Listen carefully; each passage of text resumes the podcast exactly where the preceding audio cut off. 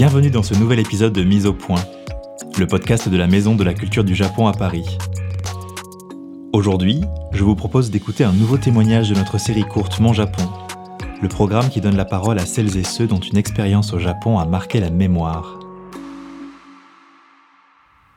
Dans cet épisode, nous recevons Julia Boukachar, fondatrice du Café Mori, restaurant japonais végétalien situé dans le 11e arrondissement de Paris. Le lieu et la carte sont à l'image de Julia, une créatrice et une passeuse, entre France et Japon, entre ville et campagne, des convictions jusque dans l'assiette, mais sans compromis sur le goût.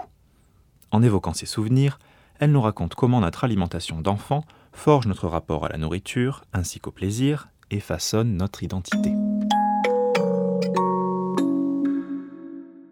Mon Japon, c'est d'abord et surtout ma relation avec ma mère puisque malgré une enfance passée entre la campagne bretonne où je suis née et Tokyo où mon père était expatrié, euh, c'est elle la seule constante japonaise de mon éducation. Pour euh, la cuisine et l'éducation au goût, il faut imaginer euh, qu'elle faisait avec ce qu'elle trouvait en Bretagne, donc au début des années 2000. Il n'y avait pas d'épicerie asiatique dans le coin, donc ma mère cuisinait surtout français à la maison. On mangeait du hachis parmentier, du poulet rôti avec des pommes de terre, de la bavette à loyaux. Euh, dit comme ça, ça peut paraître tout à fait anodin comme plat. Mais vu d'une autre culture culinaire, la France a une cuisine qui tourne beaucoup autour de la viande.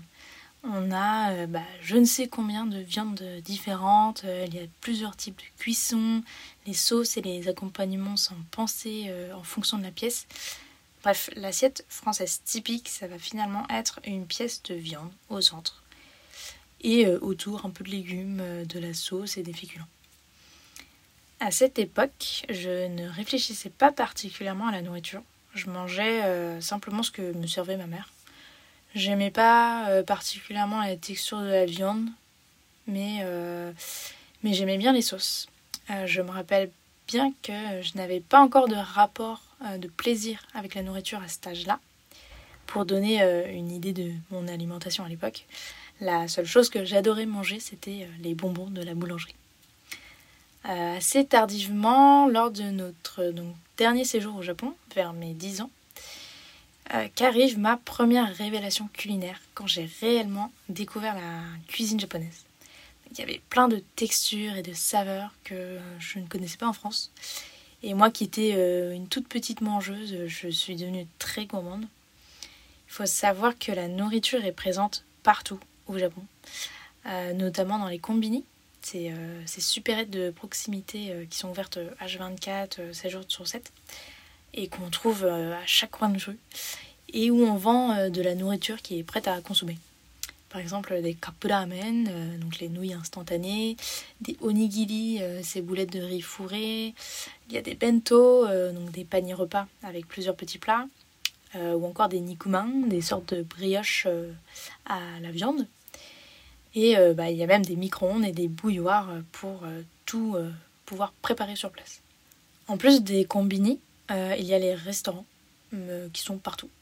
Euh, jusque dans certaines stations de métro ou même dans des centres commerciaux où il y a carrément des étages entiers euh, dédiés à ça. Parmi eux, on trouve beaucoup ce qu'on appelle les familles. Ce sont des chaînes de restaurants familiales où j'allais euh, très souvent avec mes parents, où on sert beaucoup de plats occidentaux japonisés. Par exemple, les hamburgers, qui ne sont pas des hamburgers mais des steaks à la japonaise, donc euh, fait avec de la viande hachée mélangée avec de la fécule, de la panure et de l'œuf, qui donne un résultat très moelleux du coup, servi avec du riz et accompagné d'une sauce tonkatsu ou d'une sauce demi-glace. Donc typiquement ce genre de plat c'est un peu euh, comme un plat français où on aurait gardé uniquement les éléments que j'aime, donc des textures moelleuses et pas dures comme certaines viandes françaises, euh, des sauces plutôt sucrées, du riz à la place du pain. Et en fait, je crois que j'ai découvert mes goûts en même temps que je découvrais la cuisine japonaise. Et à cet âge-là, j'aimais beaucoup cette cuisine euh, occidentalisée. Euh, mais ça ne m'empêchait pas euh, d'aimer la cuisine traditionnelle que faisait souvent ma mère, au contraire, qui est plus légère. et c'est à ce moment-là aussi que j'ai commencé à découvrir donc, la variété du terroir végétal du Japon. Et il faut dire qu'en raison de sa géographie, En fait, le Japon n'a pas euh, beaucoup de grands champs où euh, paissent les animaux à viande.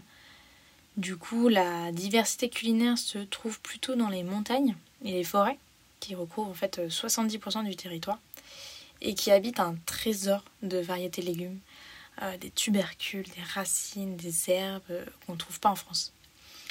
Et c'est en goûtant à cette euh, cuisine traditionnelle japonaise du terroir, occidentalisée ou familiale, que euh, en fait, j'ai réalisé que euh, bah, j'adorais manger et découvrir de nouvelles saveurs.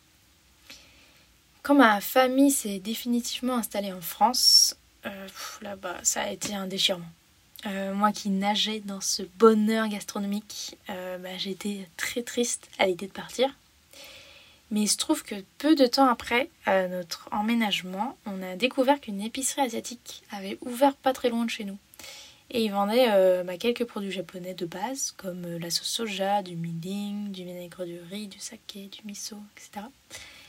Et donc ma mère, qui aimait beaucoup cuisiner, a enfin pu préparer des plats japonais et conserver en fait ce lien avec son pays euh, en quelque sorte. Et c'est à peu près à cette période-là, vers mes 12 ans, que j'ai commencé à l'observer cuisiner. Parce que, bah, enfin, j'aimais vraiment ce qu'elle préparait. Puis euh, finalement, euh, c'est devenu un peu comme ça un moment privilégié entre mère et fille. Et c'est comme ça que j'ai commencé à cuisiner à la japonaise. La base d'un repas japonais, c'est euh, une petite portion de riz, une soupe, généralement au miso, et plusieurs petits plats de légumes, de poissons et plus rarement de la viande. C'est un ensemble qui est fondé sur l'équilibre l'équilibre entre les nutriments, l'équilibre entre les textures et l'équilibre entre les saveurs. Le dernier euh, chamboulement majeur dans mon alimentation, c'est quand euh, je suis devenue végétarienne, puis végane, euh, à la fin de l'adolescence. Donc plus de viande, plus de poisson, ni aucun produit d'origine animale. À l'origine de ma décision, il y a d'abord la question morale. Tuer des animaux élevés dans le seul but d'être mangés je trouvais ça complètement insensé. Et en faisant cette transition, je me suis vite rendu compte des effets sur ma santé. Les maux de ventre que j'avais tous les jours depuis petite ont disparu. J'ai su plus tard qu'en fait je suis intolérante au lactose et je me sens globalement plus énergique. J'ai la sensation que physiologiquement, euh, je suis mieux adaptée à une alimentation japonaise qui est beaucoup moins riche et plus facile à digérer que la cuisine française, puisqu'il y a peu de viande, pas, voire peu de crème ou de beurre, et euh, plus de légumes, plus de fibres, et euh, des féculents légers, bah, comme le riz. Après, au Japon, on ne mange pas non plus 100% ultra sain tout le temps. Euh, la junk food, ça existe aussi. mais les Japonais, ils sont plus sensibilisés à la nutrition dès l'enfance. Ça fait partie de l'éducation. Donc, globalement, ils mangent sainement. Et surtout, ils font très attention aux portions. Euh, ce qui fait qu'il n'y a presque pas euh, d'obésité là-bas. Donc finalement, la cuisine que j'aime, euh, ma cuisine, c'est un mélange entre la cuisine familiale de mon enfance, donc ma comfort food, associée au bienfait de la cuisine végétale. C'est en partant de cette fusion qu'est né le concept du Mori Café que j'ai ouvert en juin dernier vers Bastille, où je propose une cuisine japonaise authentique, familiale et végane.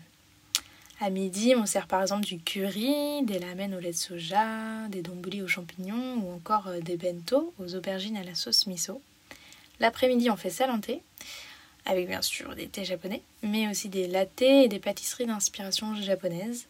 Par exemple, une tartelette meringuée au yuzu, un cookie au matcha ou un cake au sésame noir. Aujourd'hui, euh, bah, j'ai envie de continuer et étendre mon engagement en faisant découvrir le véganisme à travers ma cuisine japonaise et j'aimerais beaucoup ouvrir un concept similaire au Japon, euh, peut-être en version française pour le public japonais. Merci à Julia de nous avoir emmenés avec elle dans les coulisses de la création du Café Moli, résultat savoureux d'une réconciliation et d'un équilibre trouvé entre plusieurs identités.